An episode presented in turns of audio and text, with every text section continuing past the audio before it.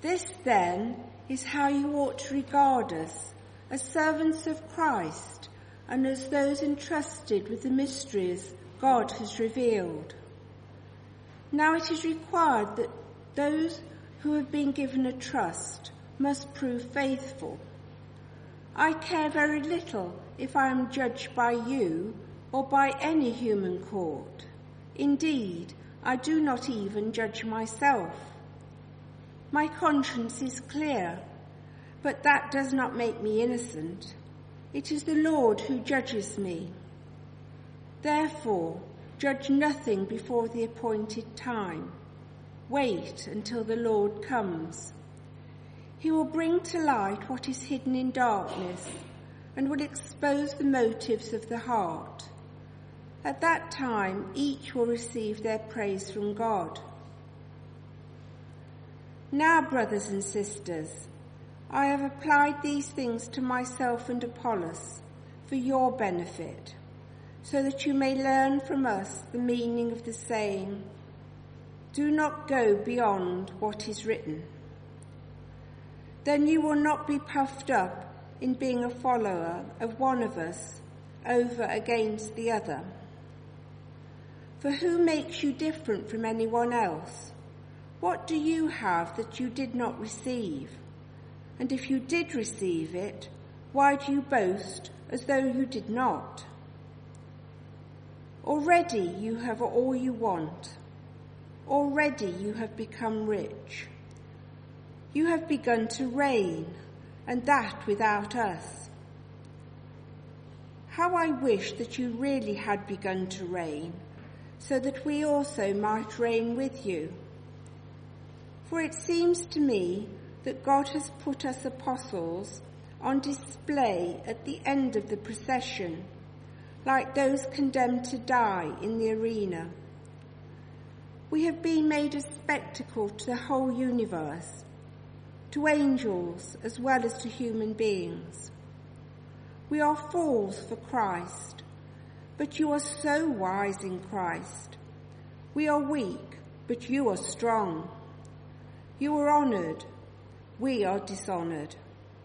To this very hour, we go hungry and thirsty. We are in rags. We are brutally treated. We are homeless. We work hard with our own hands. When we are cursed, we bless. When we are persecuted, we endure it. When we are slandered, we answer kindly. We have become the scum of the earth, the garbage of the world, right up to this moment. I am writing this not to shame you, but to warn you as my dear children. Even if you had 10,000 guardians in Christ, you do not have many fathers. For in Christ Jesus, I became your father through the gospel. Therefore, I urge you to imitate me. For this reason, I have sent to you Timothy, my son whom I love, who is faithful in the Lord. He will remind you of my way of the of life in Christ Jesus, which agrees with what I teach everywhere in every church. Some of you have become arrogant, as if I were not coming to you. But I will come to you very soon, if the Lord is willing, and then I will find out not only how these arrogant people are talking, but what power they have for the kingdom of God is not a matter of talk, but of power. What do you prefer? Shall I come to you with a rod of discipline, or shall I come in love and with a gentle spirit? Well, what do you make of that? Good afternoon, everyone. Uh, when I was invited to come and preach today, my my initial response was to feel grateful uh, for the privilege of coming and sharing with you. That sense of gratitude persisted right up until the moment when I discovered what the Bible passage allotted to me was. After that, not so much. You see, this passage that Pam has read to us so clearly, those 21 verses from Paul's fourth chapter of the first letter to the church at Corinth, uh, they seem to me to be one of those passages of the Bible which, which underline this truth. Undoubtedly, all of Scripture is inspired. But that does not mean that all passages of Scripture are, equally inspiring. Do you understand what I mean? Some passages are, you just read them and your heart rate speeds up and you, you just with them in your spirit and you immediately grasp what the writer is getting at and it's easy and it's uplifting. This passage, really? Not so much. But it is undoubtedly useful to us. The Bible says all scripture is given by inspiration of God and is profitable. When we read it, when we study it, when we think about it, the Bible will always add value to our lives. I mean, if we didn't believe that, we really wouldn't apply ourselves to it very much at all, would we? And this passage is no different. And I do admire this about you, that having resolved to study Paul's first letter to the church at Corinth, you are clearly resolved to study all of it. Not only the easy bits and the uplifting bits. It does us good to wrestle sometimes, doesn't it? With those passages which don't just fall open before us in quite the same way. Now the backdrop, and I won't spend many moments on this I hope, because you are now well into this study of Paul's first letter, um, but the backdrop of course is this. Very sadly, Corinth was a broken church. I, have thought about whether there's a, a more succinct way of putting that, and I'm not sure that I can find one. Corinth was a broken church. We talk sometimes about broken homes, don't we? Someone might say, I come from a broken home. Well, according to the Bible, a local congregation of believers is a family. You are the household of faith, according to Paul's letter to the Galatians. And in all families, natural and spiritual, uh, tensions are almost inevitable, aren't they?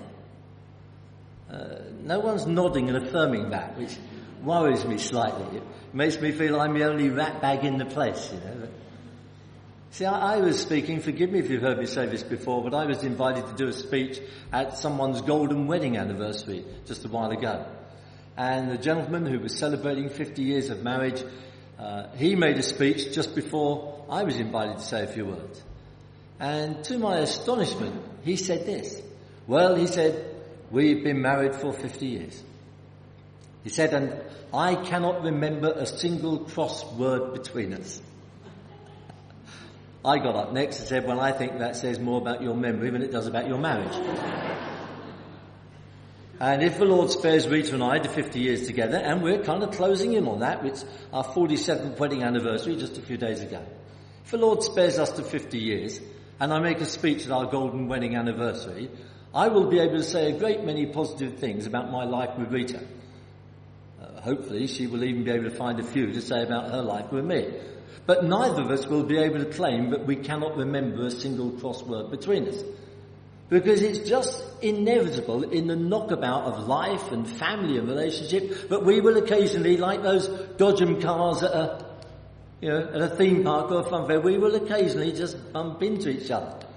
And there'll be moments of tension and difficulty. And if a family can be broken, so can a church.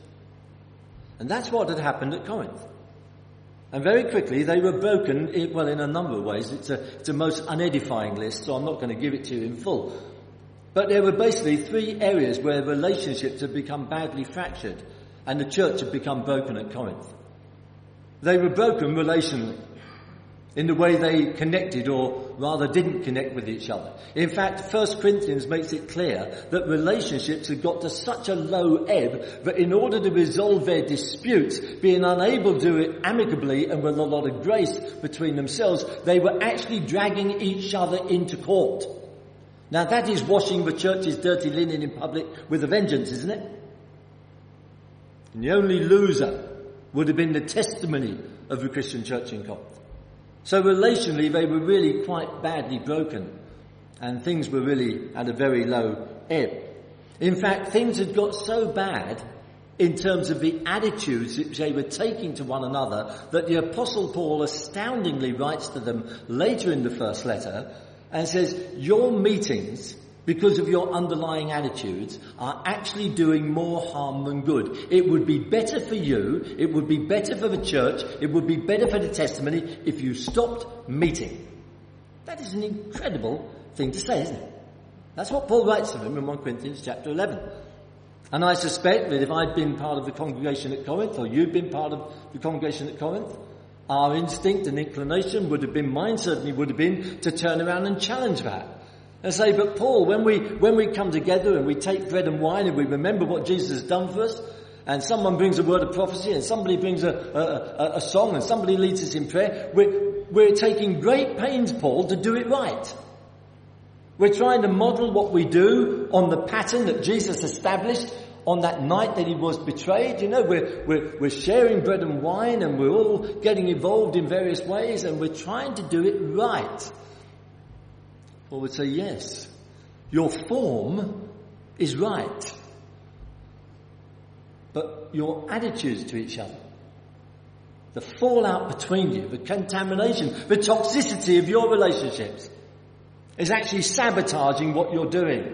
Because it's the very antithesis of how Jesus was to his friends when he broke bread that first time. He took off his clothes and he wrapped himself in a towel and he washed his disciples' feet. And you people, by contrast, you come around the Lord's table but you come with these attitudes of selfishness, you're jostling each other, you want to get to the front of the queue, you're trying to assign subordinate places to each other, you're unthinking and uncaring, and so this is what Paul writes. So, it is not the Lord's Supper which you eat. Do you see, they were badly broken in terms of their relationships. Also, secondly, they were broken theologically.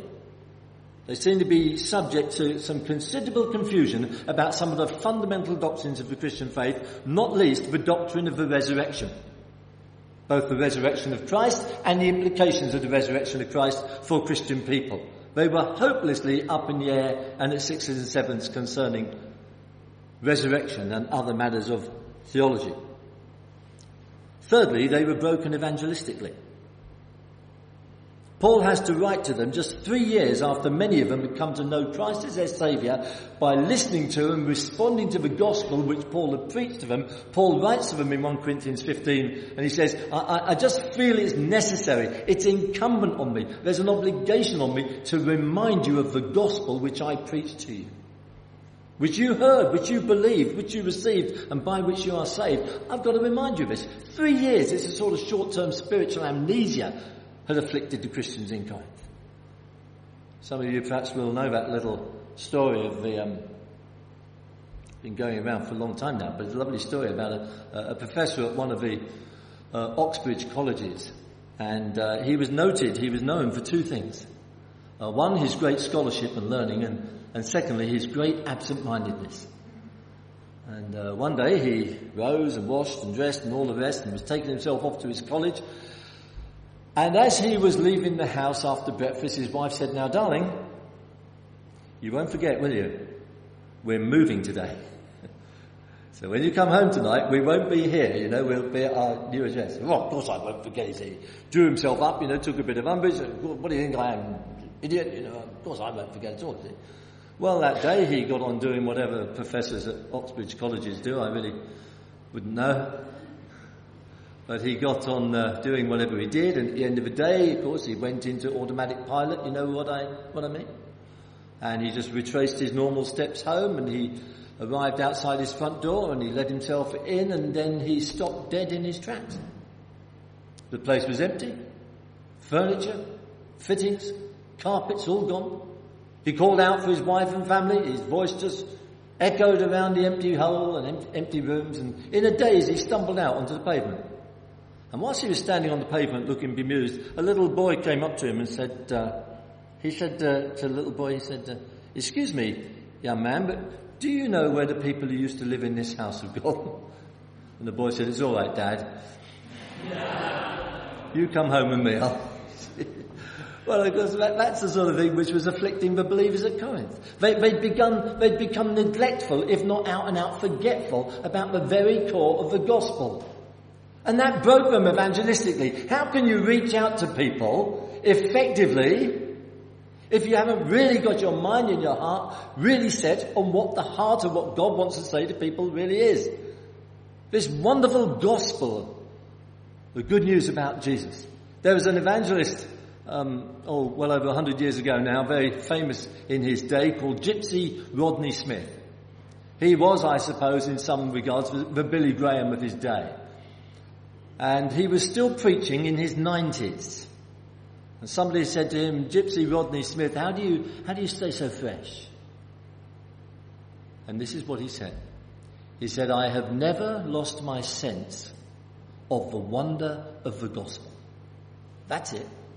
That's what was missing amongst the believers at Corinth. And so Paul writes to them in 1 Corinthians 15, and he says, I want to remind you of what lies at the heart of the gospel. This is the heart of the gospel, Tim, that's going to be proclaimed on Warwick campus and Birmingham campus and other places. And if this is on my heart, it's 40 years ago this week since I led my first university mission at the University of Warwick. And I was this morning at a service attended by some people who were on the CU exec at that time, and they were the ones who engaged me, and people came to Christ. The wonder of the gospel, Paul says there are two wonderful things which are declared and revealed in the gospel. Christ died for our sins. In other words, God has done something about the problem of our sin. The problem of our sin is it cuts us off from God. Christ, the sinless one, has done something about that. He died for our sins. And the second great thing in the gospel is that Christ was raised from the dead. He's done something about the problem of our death, our mortality. He has been raised, and those who believe will be raised in him. And Paul says, now unless you recapture that, unless you put that to the fore, frankly friends, let's be clear. I'll be clear with you, Marco, as the pastor, and others here who are elders and church members and visitors. If we're not telling people that, that Christ has died for our sins, He's done something about the problem of our sins, and He's died and risen again, He's done something about the problem of death, and we can live also, if we're not telling people that, we're not telling people the gospel. We're really not. So you see, that's the backdrop to this somewhat strange. I come back to it. I mean, I've read this passage, 1 Corinthians 4, a number of times, many times in fact, in preparation for this afternoon. I've cried to God, oh God, I want to be clear on this passage.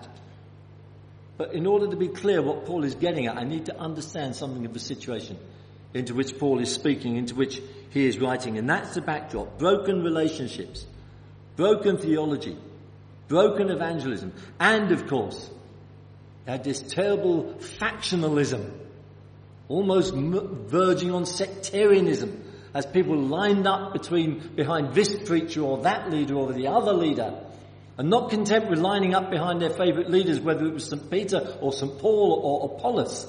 They weren't content with supporting one man, they were also intent on rubbishing everybody else. And that's really what Paul is writing about when he gets into 1 Corinthians and chapter 4.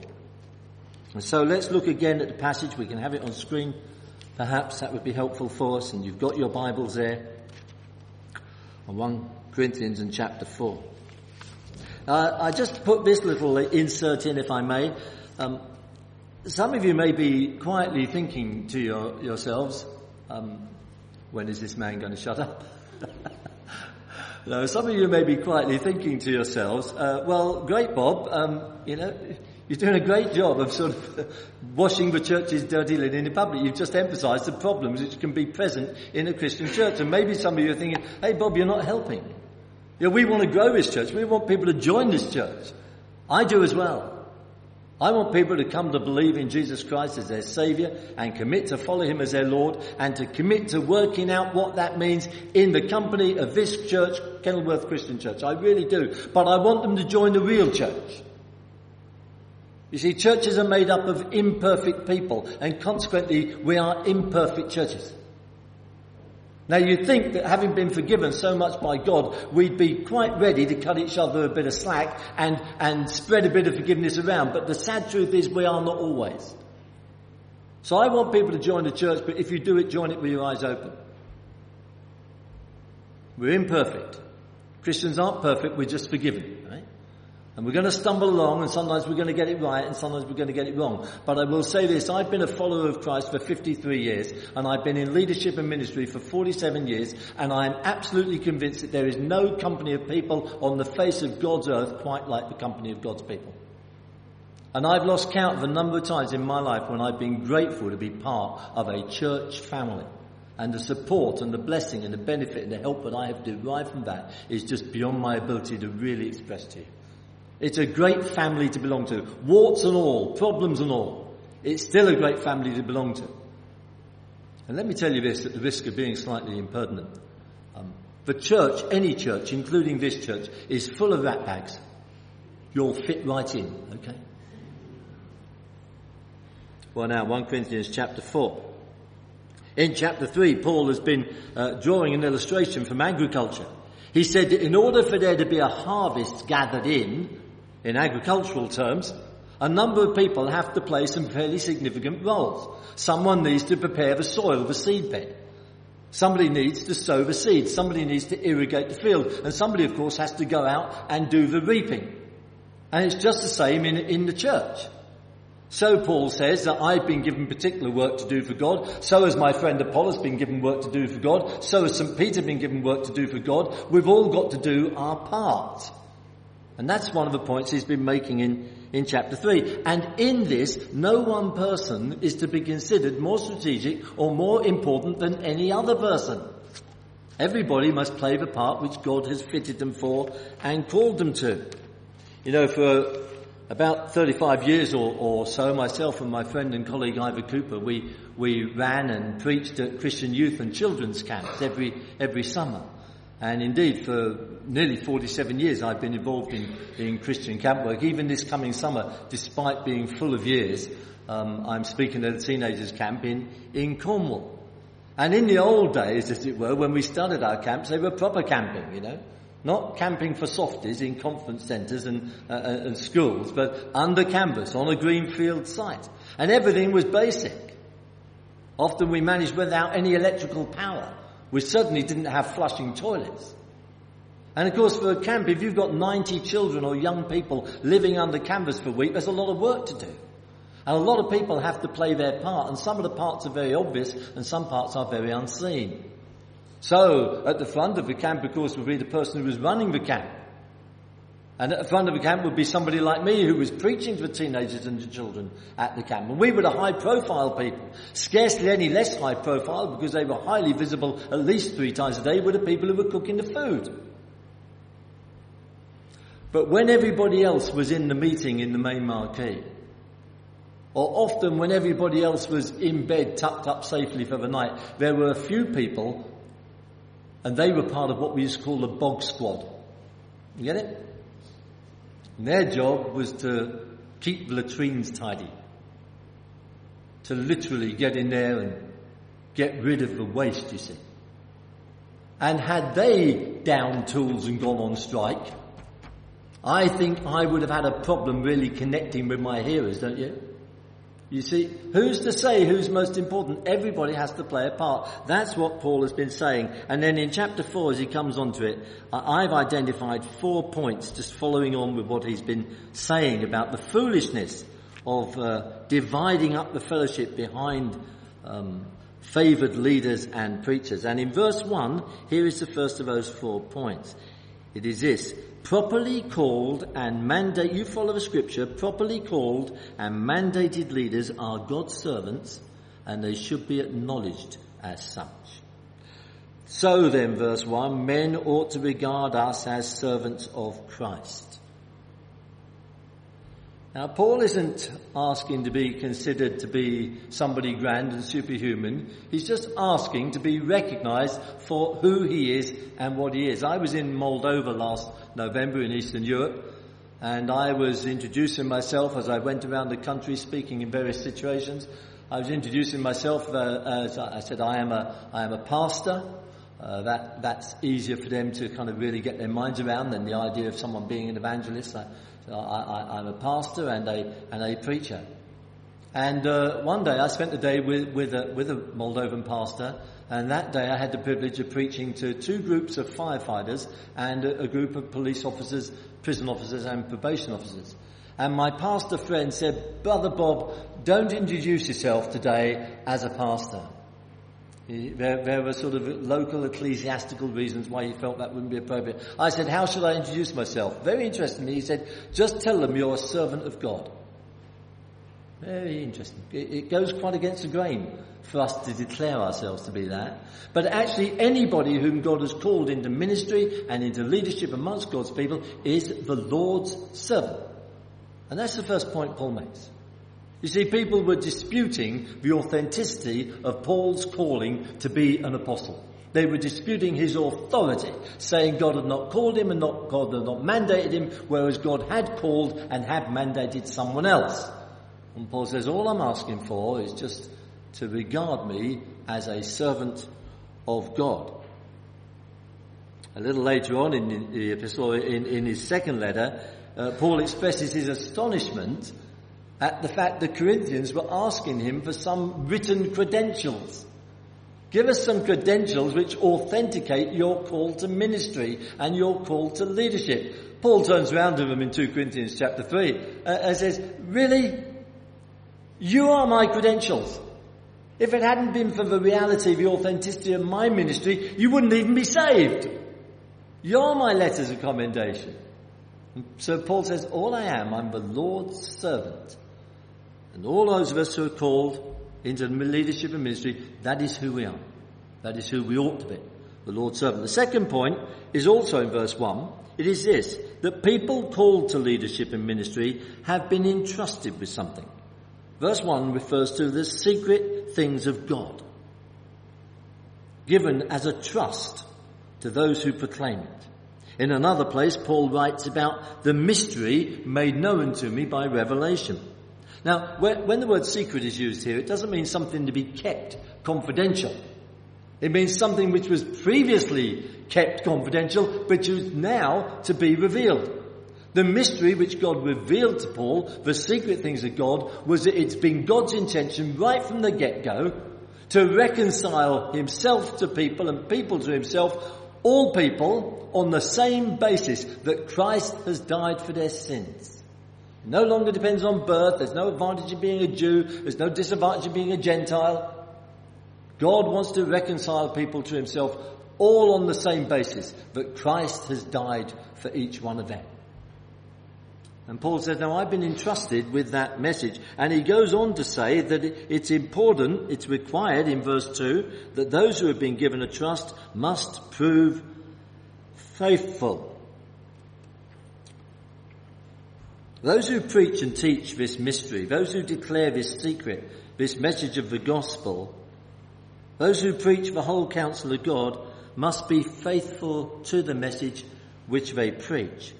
The gospel, in case I'm being less clear than I want to be at this point, the gospel is not negotiable. It is not capable of being improved. It does not require to be edited. It does not need to be amended. You understand?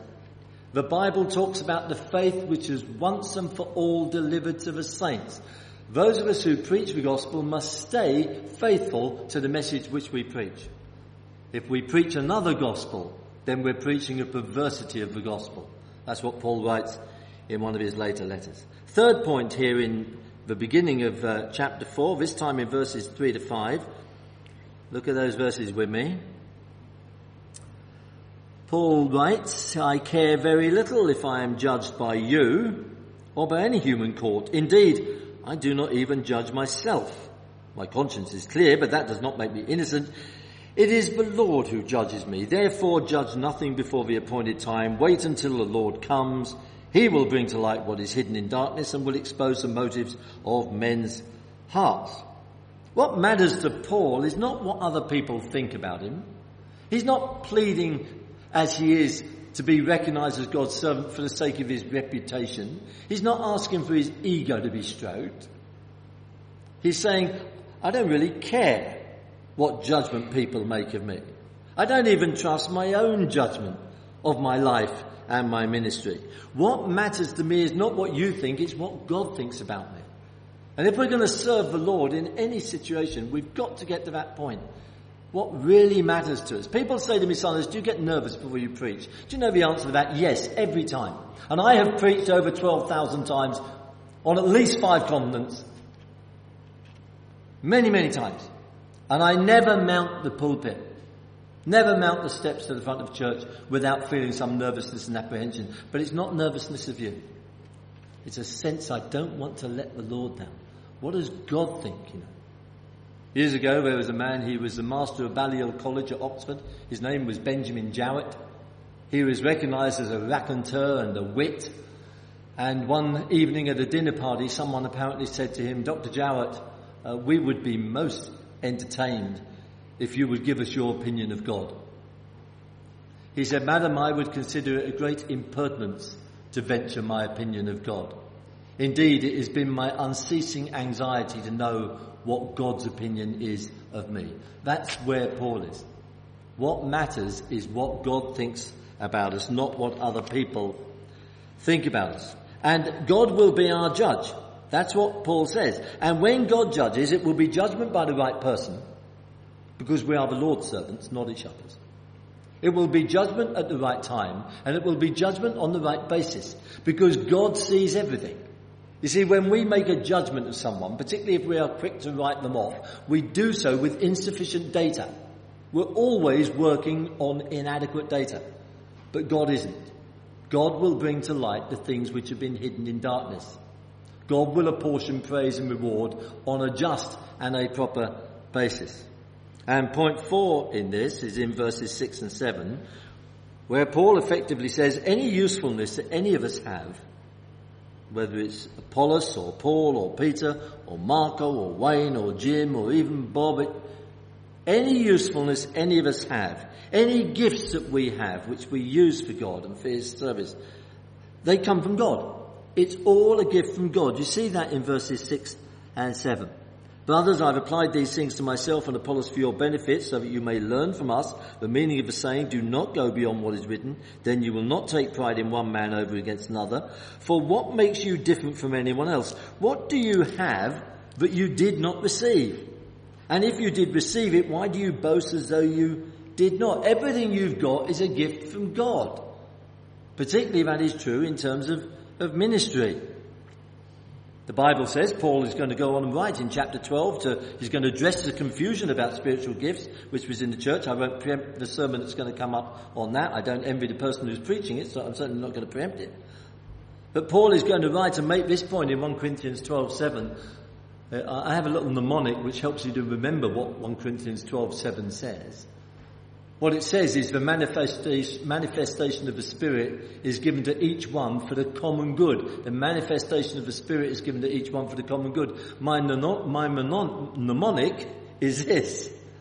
To each, for all. God gives spiritual gifts, abilities to serve Him to each one of us, and He gives them for the benefit of all of us, to each, for all. And at the end of 1 Corinthians chapter 12, Paul writes, it's the Holy Spirit who gives gifts to people as He determines. So whatever God has given you, whatever your spiritual gift is, whatever your God-given ability that you can bring to the party and serve the Lord with, it's a gift from God and it's right for you. Therefore, no envying of other people's gifts, that's out of order, and no boasting about the gift you have. That's what Paul is saying. What do you have that you weren't given? And if it was given to you, why do you boast about it? Because it's a gift from God. Now we come to verses 8 to 13 uh, very quickly. Um, uh, these, I think, are, are, are perhaps some of the more difficult verses in the passage. And so I'm just going to uh, give you a broad brush of what these verses are saying, verses 8 to 13. It is quite evident from the passage, 1 Corinthians chapter 4 and verse 8, and moving onwards. Here's your first point from the passage, that uh, having a call to ministry and leadership is not a guarantee of an easy life. I mean, that's, that's blatantly obvious, isn't it? Because Paul was called to be an apostle and he was sent into ministry and uh, and yet as he writes about himself He says, I've faced humiliation, hunger, homelessness, danger, nakedness, persecution. By comparison, says Paul, you've had it easy. I've suffered all this for your sakes so I could bring the gospel to you and build you up in your most holy faith. And so it comes, it's a bit strong, says Paul in this passage, or, or at least he implies this in the passage. It's a bit much now that my having gone through all this for your sakes, now I find that some of you are rubbishing my call to be an apostle, denying my God-given ministry and authority, and even those of you who are supporting me in an attempt to help me, actually you're not helping at all because what you're doing is just creating a faction within the church because you're, you're, you're following me but you're refusing to accept the benefit and the blessing and the insight from anybody else. Don't do that. Don't do that.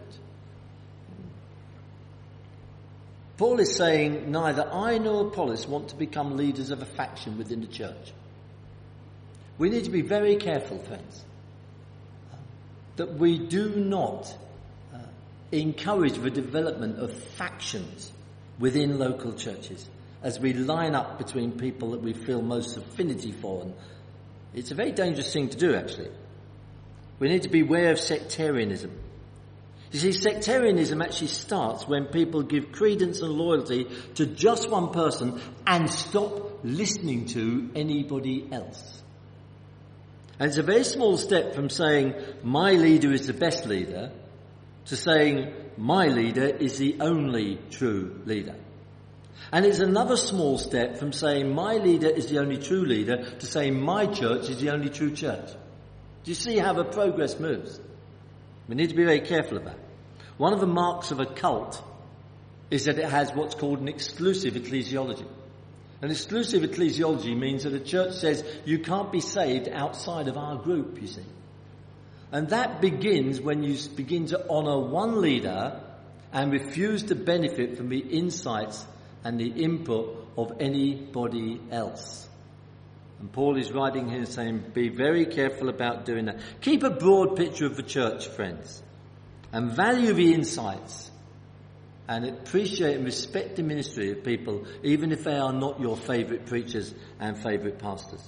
Well, as he goes on in chapter 4, and I'll draw to a close because there's such a lot here, but as he goes on in chapter 4 and verses 15 and 16, he reminds them of, of two things. Number one, he says, I want to remind you that you came to Christ through my ministry.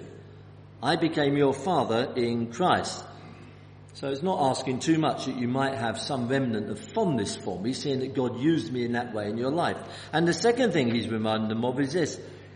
He's basically saying you had an opportunity to observe me closely for 18 months whilst I was in Corinth. You should know that I am authentic as a Christian and as a, a follower of Christ. Um, if you've seen that authenticity in me, then imitate me. That is what Paul is saying. Not imitate me in the way I speak or my mannerisms. I, I know years ago, you know, there was a man who used to teach people to preach. And this particular chap had a great shock of hair and uh, it would fall across his face when he was preaching. And he had this, this little mannerism every few seconds he'd shake his head and toss this great mane of hair back, you know. And it was reckoned you could always tell people who'd been taught to preach by that man. Even if they were bald. Every few seconds in the sermon, they'd flick their non-existent hair back, you see. Paul's not asking for mimicry. He's saying, look, I was with you for 18 months. You had a chance to examine my life. Did you like what you saw? Did you see when I was sincere and authentic? Then imitate me in that authenticity. And then he concludes, and we'll pick it up at this point in uh, Pick it up at verse 18. This is Paul's closing of the, the chapter.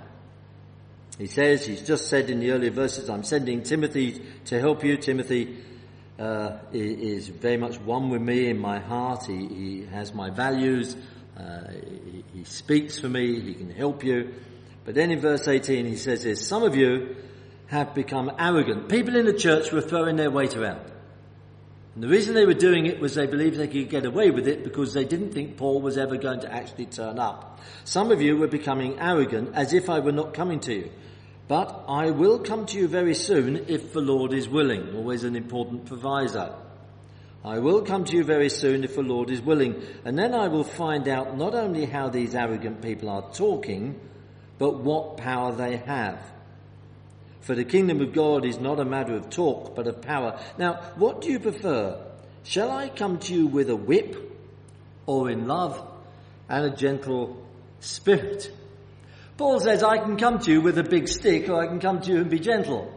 It's really up to you. You choose. Get yourselves sorted out, and I will come and be gentle and nurturing. If you do not, I will come and spiritually knock a few heads together. And we say, well, that's very strange. We're not used to that sort of language in the church, are we? We don't think or talk very much about church discipline, even in its mildest forms. As somebody once said, when, it, when all is said and done about church discipline, a great deal more is said and never gets done. And maybe that's the way it ought to be. But here's Paul being very forthright. I'm going to come and knock a few heads together. I'm going to come and show you what real apostolic power is if you don't get yourselves sorted out. Well, of course, uh, Paul was an apostle, and that was a very distinctive role and ministry for that time and that place, and it can be argued, and indeed I would argue, but we don't have people in exactly that sort of role in our churches today. But let's make no bones about this, and you need to hear this as a, as a relatively new church and a growing church. The Christian church universally and a local church in a community is not a free-for-all. It's not a situation in which everybody does just what they like. It's not even, strictly speaking, a democracy. It is, the Bible says, it's a body. And the body receives its direction from the head. It is a family. And the children receive their direction from the parents in whom the authority has been invested. It is an army and people are placed in positions. There is a chain of command. And that is true of a local church. God has appointed people in the churches who are over us in the Lord. And in the book of Hebrews in chapter 13, we're told we should obey those people. We should respect those people for the hard work they do for us, remembering that they must themselves give account to God. We should be subject to them, provided that their way of life, again Hebrews 13, is, is something which is creditable and something which we can see is authentic and genuine. So there is authority even in a local church. Now, no pastor, no elder in this church is going to ever stand up here and say, you know, if you don't get yourself sorted out, I'm going to knock your heads together. That probably wouldn't be appropriate in our day and age. But don't ever think that the local church does not have authority. It does. Christ is the head and he has appointed people. And that's the word of God to us today from 1 Corinthians chapter 4. Let me pray with you. Father, we thank you for any understanding that you've given us from this passage. We pray that you will just underline and underscore in our hearts anything you've had to say to us personally. That we might go away with something on which we can feed in our hearts by faith. In Jesus' name, Amen. Amen. Thank you, friends, for your fellowship this afternoon. The Lord bless you.